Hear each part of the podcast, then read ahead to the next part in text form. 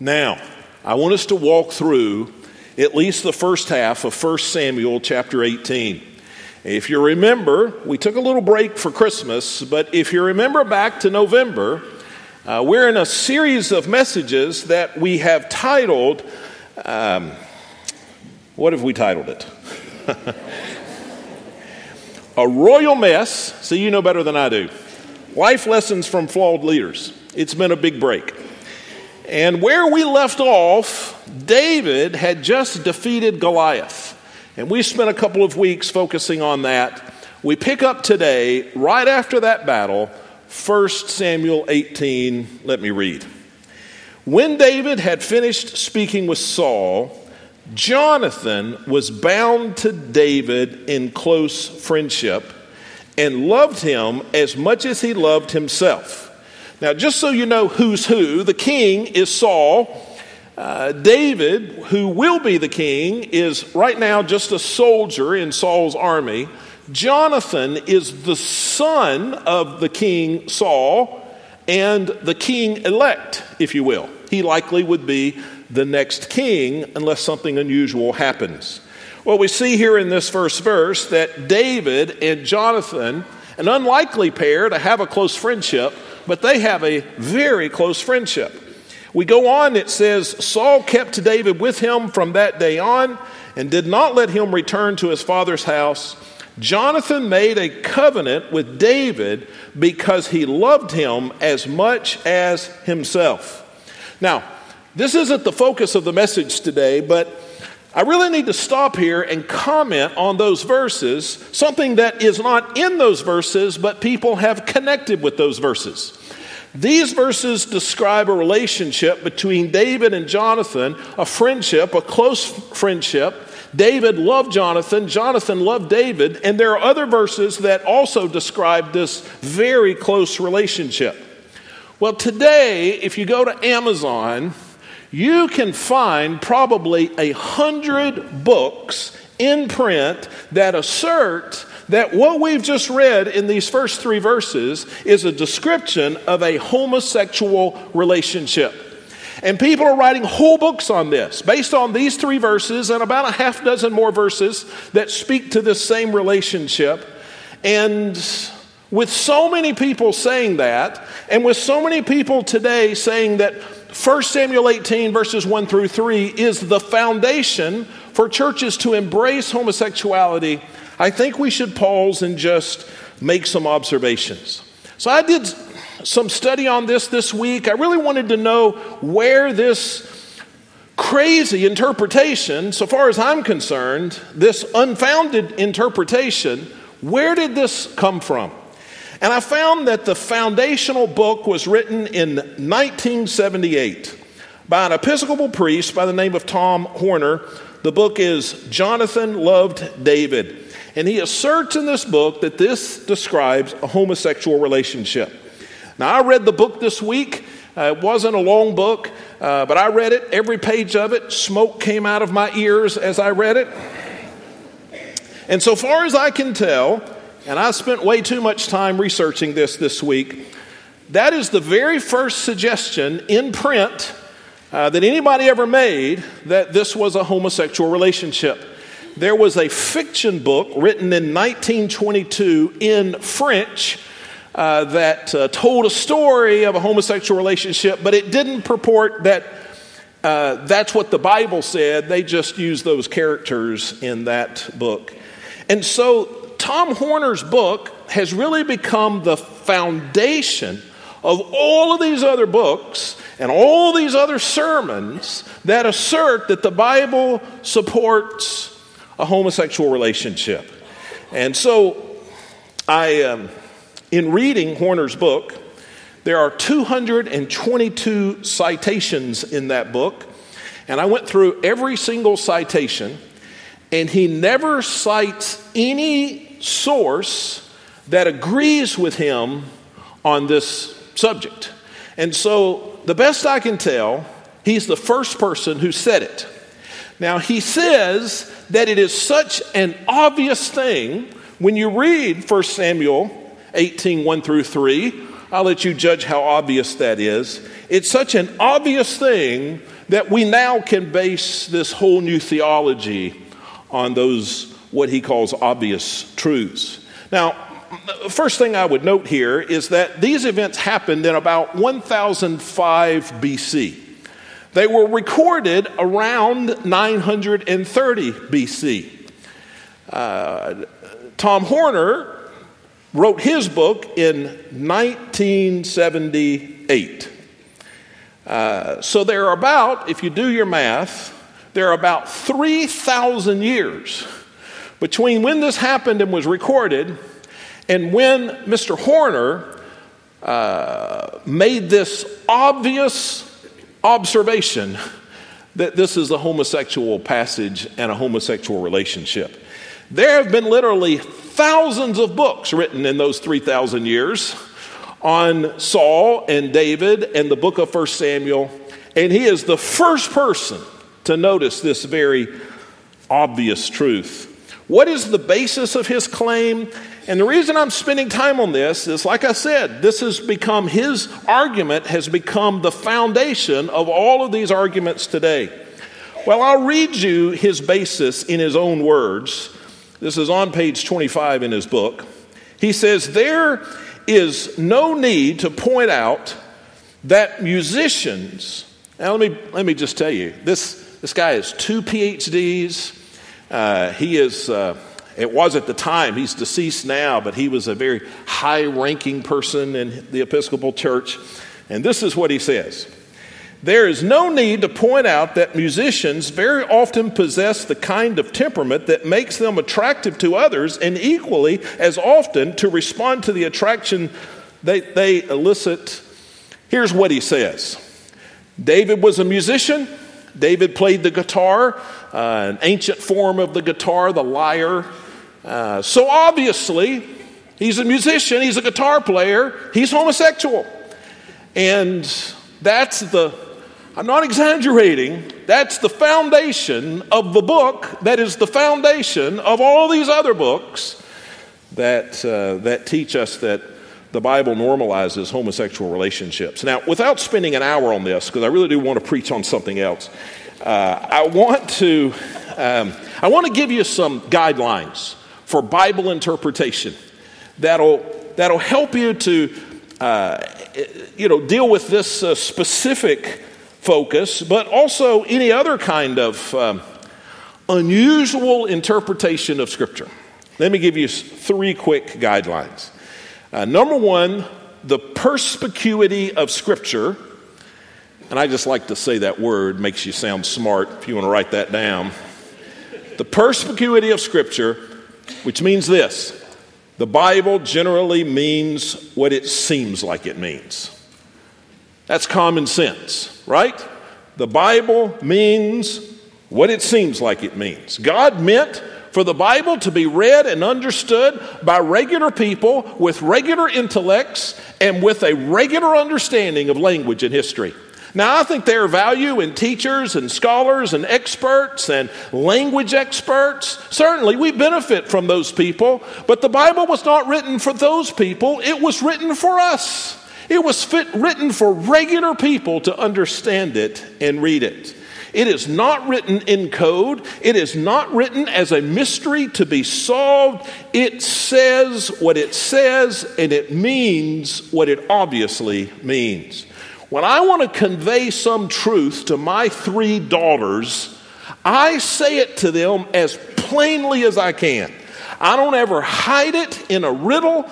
I don't ever try to trick them into hearing something different than what is the truth that I want to convey. I just say it plainly to them. And when God speaks to his children, he says it plainly. He doesn't stutter, he is a great communicator, and he means what he says.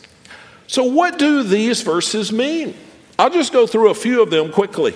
When God instituted the family, he said it this way Genesis 2:24. This is why a man leaves his father and mother and bonds with his wife, and they become one flesh. And so God established what is that intimate relationship, what is that foundation of a family, one man and one woman. Jesus believed that this was the foundation, and he quoted this verse in Matthew 19 6. The Bible means what it seems like it means. Leviticus 18:22. This is the Old Testament law, the moral law, the same law that says do not murder. It says, "You are not to sleep with a man as with a woman; it is detestable." The Bible means what it seems like it means. Leviticus 20:13, if a man sleeps with a man as with a woman, they have both committed a detestable act. Now, what about the New Testament? Well, in the New Testament, marriage is still honored by God and is always, without exception, described as an exclusive relationship between one man and one woman. Additionally, the New Testament repeats and reinforces the prohibitions that we read about homosexuality in the Old Testament. I'll give you just two passages. Romans 1 26 and 27 says, For this reason, God delivered them over to disgraceful passions. Their women exchanged natural sexual relations for unnatural ones. The men, in the same way, also left natural relations with women and were inflamed in their lust for one another. Men committed shameless acts with men and received in their own persons the appropriate penalty of their error. The Bible means when it seems like it means. 1 Corinthians 6 9 says, Don't you know that the unrighteous will not inherit God's kingdom? Do not be deceived. No sexually immoral people, idolaters, adulterers, or males who have sex with males will enter the kingdom of God. The Bible means what it means. Now, there's more to say about this. The Bible talks about treating people with kindness and love. The Bible talks about uh, balancing tolerance with. Um, well, a refusal to, to embrace tolerance with showing the love of Christ to people. I've preached on this, and at noeldeer.com, I have a resource page for every sermon. If you go to today's uh, resource page, it'll list uh, two or three sermons that I've preached uh, on this in recent uh, months. Uh, but here's the point the perspicuity of Scripture. The Bible means what it seems like it means. And if someone has to write 50 pages of linguistic analysis and anthropological reassessment and historiocritical reinterpretation to say that the Bible means something different than what it seems like it means, then you just need to run away from that person. The Bible means what it means. So that's the perspicuity of Scripture. Next, let me talk about the transparency of Scripture. The Bible never shies away from revealing uncomfortable, embarrassing, or scandalous information, even about its Bible heroes.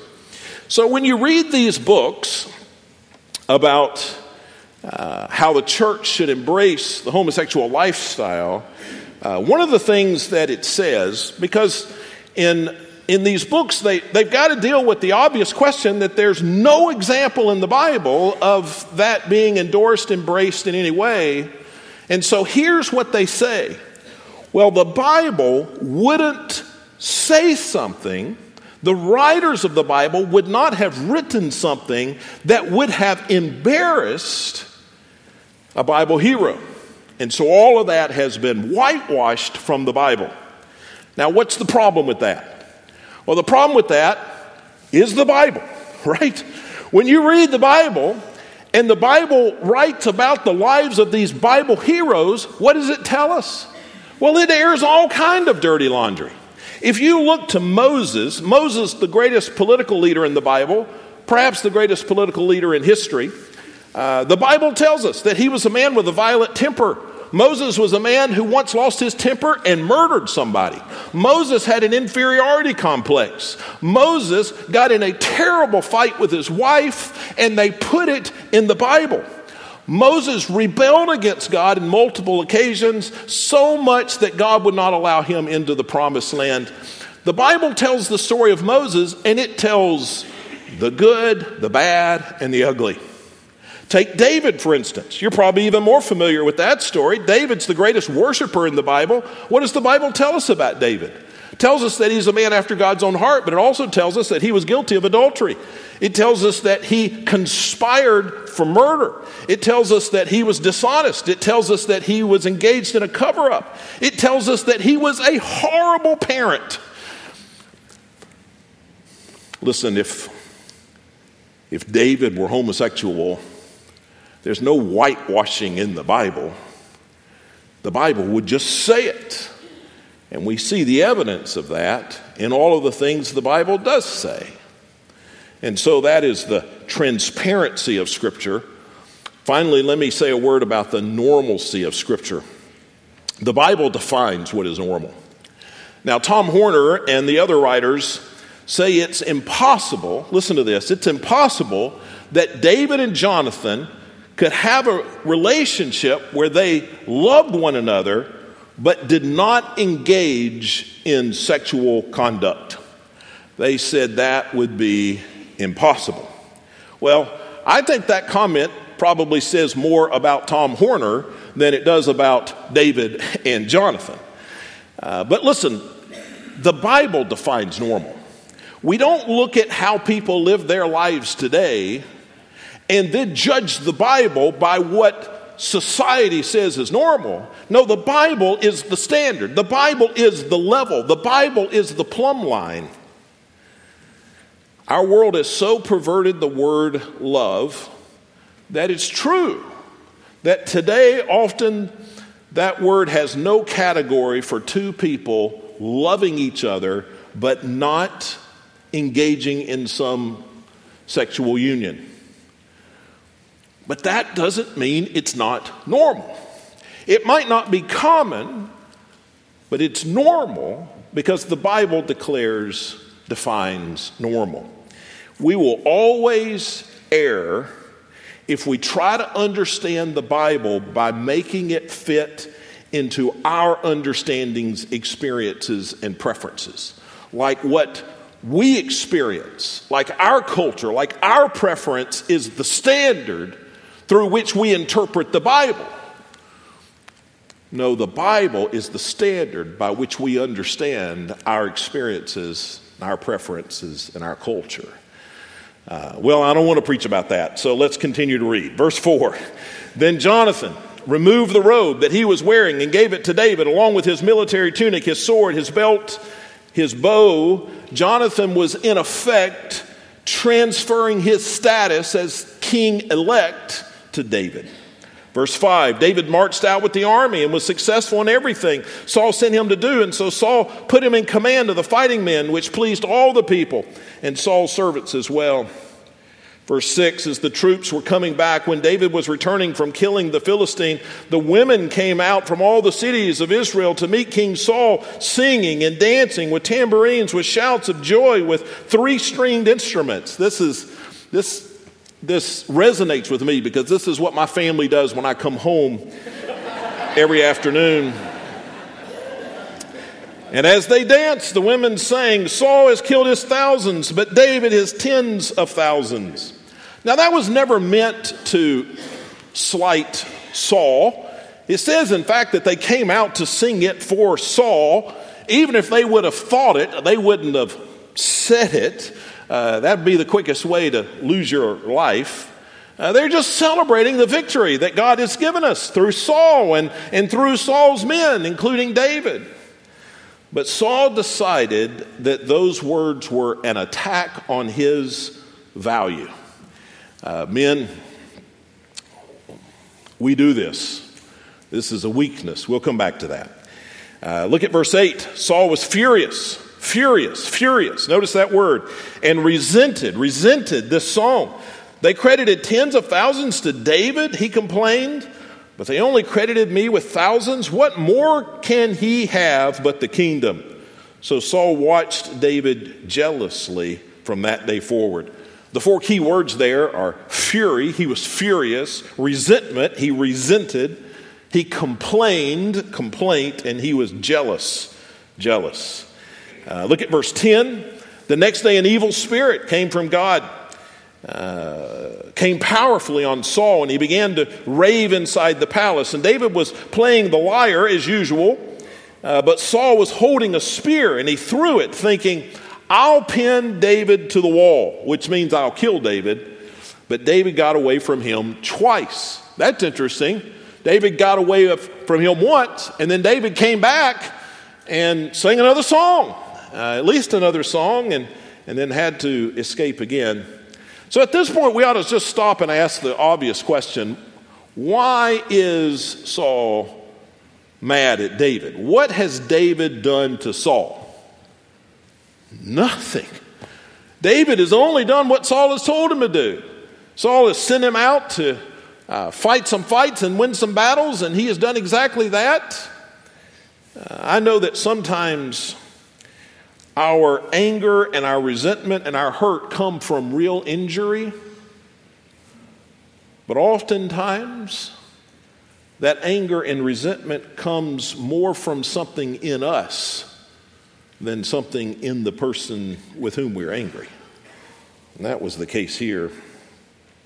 Now, I want to stop reading in verse 11, uh, but in my studies, I went all the way through the end of. Uh, uh, the book, uh, 1 Samuel, and I noted all of the different expressions, all the different emotions, all the different ways that Saul expressed anger at uh, David, tried to kill him on multiple occasions, uh, tried to ridicule him, took things away from him.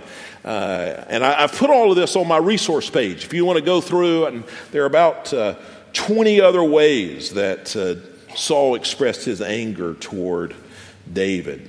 So here's the point Saul was consumed with anger for the rest of his days, for the rest of his life. He was consumed with anger and resentment and jealousy and bitterness. It characterized him.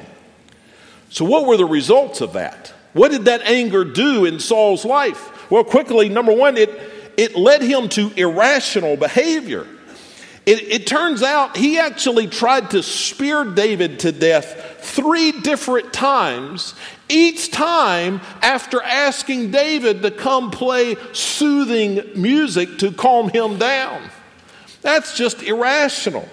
Saul forfeited a relationship with his eldest son and his eldest daughter over his anger at Saul. So there was this irrational behavior irrational behavior. The next thing that you see here is that there were irreversible damages. Uh, once these emotions, and this should scare us, once these emotions took root in Saul's life, he couldn't escape. In fact, if you read the next several chapters, and we're going to see some of this in our series as we move forward, there are two different occasions when Saul actually realizes he is wrong and he apologizes, he confesses, and he says he's going to change, and it seems like he is very genuine when he says those things, but each time it's just a short moment, and then Saul's right back where he was. See, when we let anger, resentment, jealousy, and bitterness take root in our lives, there may be a point when we're just so stuck we can't get out. In fact, Jesus talks about this. Matthew 18, 34 and 35, he's, he's wrapping up a parable about someone who has refused to forgive. And he says his master handed him over to the jailers to be tortured until he could pay everything that was owed, which, if you look at the whole story here, was impossible. So, this is a perpetual torment. So, also, my heavenly Father will do to you unless each one of you learns to forgive his brother. And so, we can get stuck. There can be irreversible damage in our anger, resentment, jealousy, and bitterness. And then finally, Saul forfeited his life he forfeited his life in that he died unnecessarily. It wouldn't have happened that way had he partnered with David, but he also forfeited the life, his life on the days that he lived. It just consumed him. Anger, resentment, jealousy, and bitterness will do the same thing to me and to you. It will consume our lives, it will rob us of joy, peace, it will destroy marriages, ruin families. It'll take us to places that we can never get back from. So, what do we do? How can we protect ourselves from anger, from resentment, from jealousy and bitterness? Well, the answer, one word, is the gospel. The gospel, the good news of Jesus Christ. The gospel. And I want to show that to you here because I think this is revolutionary. You know, we could give you, you know, six steps to overcome anger, you know, count to 10 and put a rubber band around your hand, I don't know. But you know, the, the Bible answer is the gospel. Now, let me tell you what the gospel is, in case you don't know. The gospel is simply the, the good news that though we are all guilty of sin and that sin has separated us from God and from the good things that come from God life, joy, peace, everything good comes from God. Though we're guilty of sin, and that sin separates us from God, and there's nothing we can do to overcome that sin, Jesus lived a perfect life for us and died to pay the penalty for our sins so that we can be right with the Father, not because we deserve it, but because Jesus deserves it and has given it to us. That's the gospel of Jesus Christ. Now, how does the gospel help us to deal with anger, resentment, jealousy, and bitterness? Let me tell you three ways. Number one, gospel contentment. Gospel contentment. Anger, resentment, jealousy, and bitterness grow in the soil of discontentment. We will experience, we are likely to experience anger, resentment, jealousy, and bitterness when we start saying things like this I deserve to be treated better. I deserve to have more than I have. I deserve to have a better job. I deserve to have better health. I deserve more happiness. I deserve a better spouse. I deserve more money. I deserve more respect. When we start with those statements and we dwell on those, it is from that discontentment with life that anger and resentment and jealousy and bitterness those things come from our discontentment. Now, how does the gospel help us with that? Well, the gospel says this you don't deserve any of those things, and neither do I. You know what I deserve? I deserve to be separated from God and from all the good things that come from God, which includes life, which includes peace and joy and fulfillment and, and, and, and all of those things. That's, that's what I deserve. I deserve to be fully separated from God because I've sinned against Him. I don't deserve any good thing. You know, everything belongs to the Lord, right? And it is that same Lord against whom we have sinned and rebelled. Who are we to go to God and say, I deserve it? I deserve what you have. None of us deserve anything. That's what the gospel says. But the gospel goes on to say that Jesus, through his life and death, though we didn't deserve it, gives us all that we need. Jesus gives us everything. The gospel says that as a child of God, we have life, eternal life. We can have joy and peace and freedom from fear, and we have inherited the riches of heaven. I don't deserve anything, but God has given me everything. Everything. See, it's this gospel contentment. I'm content with life because God has given me so much I, des- I don't deserve. So when you feel these emotions, uh, anger, resentment, jealousy, bitterness, when you feel these emotions welling up, let me give you a prayer to say. And you'll find these on the resource page. But I want us to do a repeat after me in both services. Even if you're at home, I want you to repeat after me. Okay? Can we do this? Heavenly Father, the foolish part of me thinks I deserve better.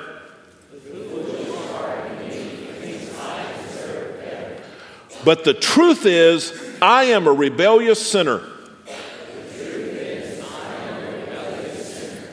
All I deserve is separation from you and all good things.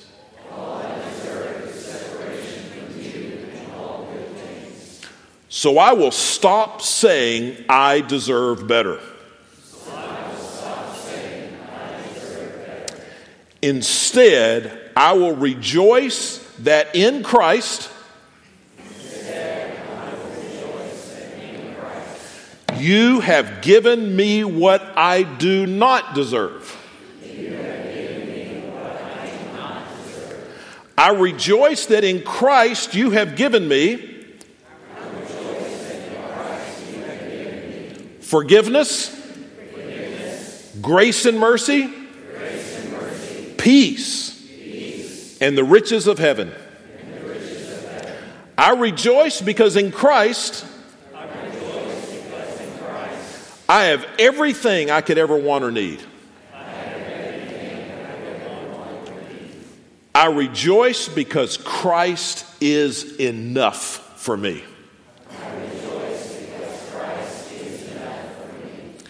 You know how David said it? Psalm 16:5, Lord, you are my portion.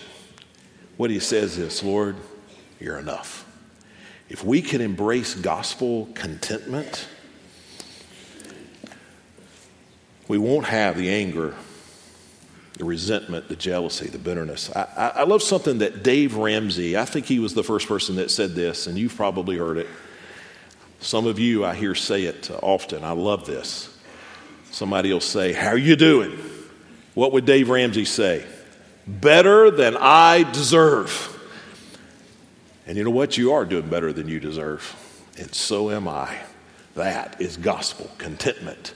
And that is the antidote to anger, to resentment, to jealousy, and uh, bitterness. Now, the second one is gospel acceptance. Now, not only do these emotions, anger and resentment and bitterness, jealousy, not only do they grow in the soil of discontent, but they're often prompted, they're initiated by rejection. So, this was true of Saul. Saul's anger started when he thought people admired David more than they admired him. He, he, he, got angry when he thought that people didn't appreciate him. They didn't value him. They didn't recognize his achievements.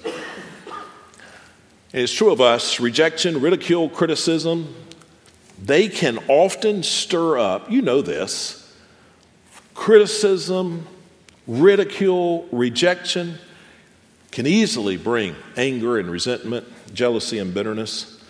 It's amazing to me even as a man old enough that, that I should be immune from this, I am amazed at how one little comment, even unfounded sometimes, can bring one little criticism can bring that anger, resentment. Uh, I'm a leader by choice. Uh, I, I know that leaders uh, just by the nature of the job, get criticized. Uh, I, I, know that when I decide something or suggest something, that there are at least 100 people who think, well, I would have done it a different way. Uh, uh for instance, Easter at the Coliseum, I, I know. But I'm a big boy, I can handle it. I could have chosen a different path if I didn't want this. But I tell you, even as a pastor who's done this for a very, very long time, I'm amazed. Just one little negative comment. I'll be more transparent than I should be, but somebody said something that I at least perceived as criticism about a month ago. I'm not even sure it was criticism. I think it was, but it might not have been. It's not something of any consequence, really. But I've been mad about it every single day for a month. Um, I really have. I thought about it every day. And uh, that's irrational, right? That's irrational. But see, criticism, rejection, it can, it can bring up this anger and resentment. So, how does the gospel help with this? Well, the gospel says that I may not be loved and admired by the crowd, by the family, by the spouse, by the boss, by the coworkers. But I am loved and accepted by the God of the universe, the sovereign creator, the King of kings and the Lord of lords, because he sees me through the life of Christ. That's the gospel. And God fully loves me, fully accepts me. Let me share with you two verses. There, there are 100 verses I could share here, but I, I want to pick two that might not initially come to your mind. 1 Peter 5, 6, and 7. For this week, this is my favorite verse. He says, "Humble yourselves under the mighty hand of God, so that you may so that he may exalt you at the proper time, casting all your cares on him because he cares for you." Now let me go through it slowly. It says, "Humble yourselves under the mighty hand of God." That means let's get our esteem from God, not from others, but from God. So that he may exalt you. I don't need people to exalt me. I don't need people to tell me I'm good, I'm valuable, I'm whatever. He will exalt me. And you know what? He'll exalt me at the proper time. When it fits His purposes for His kingdom, He will exalt me. So I can cast all of my cares or criticisms on Him. Why? Because He cares for me. You see, this gospel acceptance will. Uh, will, will take the sting from the anger and the bitterness. Uh, another verse I think of is Psalm 118 6. Just the first part of that verse, listen to this. The Lord, these are the words of David, by the way. The Lord is for me. There may not, may not be a lot of people for me. I know some people aren't for me, and that's okay. I'm probably not for them. But the Lord is for me. You see, the gospel acceptance uh, will lift us past the envy and the, and the anger and the resentment. I tell people uh, who come to me and say, Pastor, I'm, I'm really struggling to get over this. I'm so angry. Uh, you might write this down if you struggle with this Romans 8 31 through 39. You read that passage slowly every day uh, for a week. Uh, you will know gospel acceptance. Well, let me share with you the third thing quickly uh, gospel freedom. Uh, now, you may be thinking, Pastor, you don't know how badly somebody has hurt me. Uh, I have a very good reason for my anger, my resentment, and my hurt. If you just knew what they had done, Listen, here's one of the most remarkable things about the gospel of Jesus Christ. A person who is not a child of God, by my understanding, they ought to be angry and they ought to be resentful. If you're not a child of God, then yes, you ought to be angry. Life is a zero sum game. And if somebody hurts you, then they should be hurt back. That's the only fair thing. And you should be angry and resentful until justice is done. I can't think of any other way that a lost person uh, can see that. I know that's a miserable life, but it's reasonable. But for a person who is a child of God, listen to this you and I, we have unprovoked sin against a holy God. We have so sinned against God that we deserve separation from God and death. Yet God, for no reason in us, has through Christ chosen to forgive us. Undeserved forgiveness from a holy God. And I'll tell you, church, the scales of justice have already been tipped so far in my direction. How could I ever hold anger and resentment against another person? Because of the gospel, because I know how much I've been forgiven of. I have the freedom to just let it go when somebody sins against me. Now, a lost person, if your lost neighbor comes to see me next week and says that somebody did something bad to them, and how should they handle it? I'd say you just ought to be mad about it. I don't know anything better to do. You've been hurt. But you know what I'd say to a believer? I'd say, you know, you're right, they did something bad to you. But what you did to God was much worse. And He has forgiven you of so much. How could you hold these people and not forgive.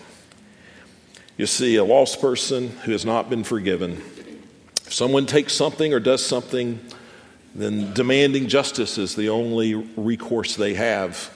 But for a child of God, if you hurt me or you take something from a child of God, we have the freedom to say, it's okay.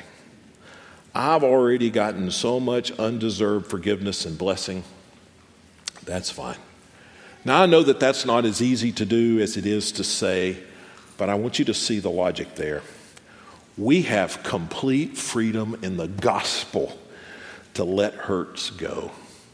And for some of us, that would be the greatest step we could ever take in 2023 to quit making our case for why we are right and the other person is wrong, to quit demanding that the other person pay for what he has done, and say, I have received so much unmerited favor, so much forgiveness from God, I have the freedom to forgive you. That would change the world for some people today. Can I tell you something that happened a bunch of years ago? I was in my very first church as a senior pastor. I didn't know much. I don't know much now, but I really didn't know anything then. And so there was a young couple in the church, pregnant with their first child. Dawn and I, my wife and I, were friends with them, and uh, I was pastoring in rural Mississippi. The closest baby hospital was about an hour away. It's hard to believe there are places like that uh, in America today, but uh, that's where we lived. And so I remember when this family uh, went to the uh, hospital because uh, they, they thought she was in labor. we went with them, not with them, but we went to the hospital too, and we were there with them. And, you know, they're all excited, going to give birth. And the doctor said that um, it's not time. And that happens, I know. I think that happened with us uh, when our first child, a time or two. And so they said, go back home. It's not time. And so they did. And the baby died a couple days later. Now, I don't know. I don't know whose fault, anybody's fault. I don't know. And I'm not, I don't even have an opinion on that. Uh, but they believed it was the negligence. They believed it was negligence. So they reach out to an attorney. Um, and the attorney uh, believed it was negligence. So again, I, I, don't know. And, and, so I'm not telling you one way or the other. I, I don't know. I didn't know then. I don't know now. Uh, what the attorney said, we'll win this lawsuit uh, hands down. There were terrible things that were done or not done. I don't remember. And uh, this will be an open and shut case, but it's still going to take a year or so. And so it's going through the process. Well, in the meantime, this family, this uh, man and woman, husband and wife, they're just, they're just torn up and they are angry and they are rehearsing every day. They are rehearsing every hour of every day. All of the terrible things that doctor did to them. And if you got anywhere near them, you'd hear the list. And they were justifying how it was the doctor's fault, not their fault, that they did what they were supposed to do and the doctor didn't do what he was supposed to do. And they just were cauldrons of bitterness and anger. Well, uh, their marriage started to fail. Uh, they were one of the happiest married couples I ever knew, but their marriage starts failing about nine months later, 10 months later. And they came to see me. Uh, they're still expecting to win this giant award, I don't know, millions of dollars or something. And um, they didn't come to see me this time about that. Uh, they just came to tell me that. Um, well, they come to the end and they just couldn't live with each other any longer. And so we talked for a little bit, and, and I could recognize that uh, it wasn't just that they couldn't live with each other any longer, they were so eaten up by bitterness, they couldn't live with anybody any longer. They were just hateful, miserable, bitter people. And I remember I'm, I'm not a very good counselor. And I don't ordinarily, well, I told them to do something. Uh, and I'm not saying you should never sue a doctor, or, uh, that's a whole other sermon. But I looked to them and I, I well, I would call their names, but I, I won't. Uh, but I looked to them and, and um, I said, you know, you need to drop the lawsuit today. You need to call the attorney and call it off because whatever amount of money you're going to get, you're still going to be miserable. Your problem is not that you don't have a million dollars. Your problem is that you're so eaten up with this anger that it's ruining your marriage and it's ruining your life. And this scared me because it's the first time, and maybe the last time in my ministry, somebody did something I told them to do. Uh, but they called the attorney that afternoon and called it off. The attorney was pretty upset, as you can imagine. But um, God restored their peace and their joy. And then God restored their marriage. And then God gave them a child. And then God gave them another child. But listen, it was all because they recognized, maybe at the last moment, their gospel freedom. Now, they're convinced to this day that they were mistreated in the hospital. I don't know. But they recognized that what God had forgiven them of had so tilted the scales of justice that they could just let it go. And today, they're in a good place because of that gospel freedom. Listen, about 10 years ago or so, the church I served in gave me the greatest gift I'd ever received, uh, one of the greatest gifts I'd ever received. They gave me a sabbatical one summer, uh, eight or 10 weeks, and I went and read books and walked with the Lord and, and fished. I, it wasn't all spiritual, but uh, uh, it probably saved my ministry, probably saved my sanity. I learned so much uh, from that time. But here's the here's the thing I learned in eight or 10 weeks. Uh, I read a book by Alan Kraft that helped me with this, but here's the lesson I learned. The gospel of Jesus Christ is not just how we get into the kingdom. The gospel of Jesus Christ is not just how we how we get saved. The gospel of Jesus Christ is how we live every single day of our lives. How do we overcome anger, resentment, jealousy, and bitterness? The gospel of Jesus Christ. Head bowed, eyes closed. Father in heaven, I pray that those who have not accepted the gospel for salvation, that they will do that today they will admit that they're guilty of sin and hopeless, but what Christ has done for them on the cross is enough. They'll trust that, follow Christ as Lord. Father, I pray that for those that are children of God, that we too will claim the gospel today. We too will claim the gospel that says we have more than we deserve, that we are accepted by the King, and that we have the freedom to let it go and forgive. Lord, thank you for the gospel of Jesus Christ. And we pray this in Christ's name. Amen. Amen. Let's stand together in both services.